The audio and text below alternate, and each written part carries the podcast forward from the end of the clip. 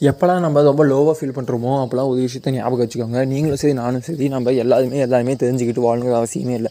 எல்லாருமே கற்றுக்க போதும் லேர்ன் பண்ண போதும். ஃபார் எக்ஸாம்பிள் இப்படி இருந்தால் இப்படி இருக்குது இப்போ மெட்டான்னு சொல்லி ஃபேஸ்புக் வந்து அதோட பேரை மாற்றி த்ரீ டியில் இன்டர்நெட்டில் கொண்டு வர போதும். த்ரீ டி விசுவலைசேஷனில் ஃபுல்லாக இருக்க போகுது. ஃபியூச்சர் அதுதான் அப்படின்னு சொல்கிறோம் அந்த மாதிரி உள்ளே இருக்கிறது எல்லாமே என்னன்னு சொல்லுவாங்க அதெல்லாம் அப்படின்னா அவங்க வந்து க்ரியேட் பண்ணியிருக்காங்களா அதே போல் ஏன் நம்மளும் வந்து சிந்தடிக் பண்ண மாதிரி நாமளும் வந்து கேம்குள்ளே இருக்கக்கூடிய ஒரு ஆப்ஜெக்ட்ஸாக இருக்கலாம்.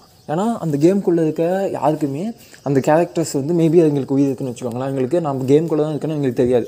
அதே போல் நாமளும் அந்த மாதிரி ஒரு கேம்குள்ளே அந்த மாதிரி யூனிவர்ஸ்குள்ளே மாட்டிகிட்டு இருக்கலாம். நமக்கு தெரியாது இல்லை. அதனால தான் மேபி நமக்கு வந்து நம்ம ஏன் வாழ்கிறோம் நம்ம எதுக்கு வாழ்கிறோம் நமக்கு எதனால் இப்படிலாம் நடக்குது? அப்படிலாம் நமக்கு எதுவுமே தெரியாது. ஸோ மேபி எது வேணால் நடக்கலாம். பட் நமக்கு முடிஞ்சது நம்ம கையில் இருக்கலாம் ஒரே விஷயம் தான் இந்த டா இந்த நாளை வந்து நம்ம எப்படி வாழ போகிறோம் அப்படிங்கிறதான் உங்களுக்கு பிடிச்ச உங்களோட நாளை வாழுங்க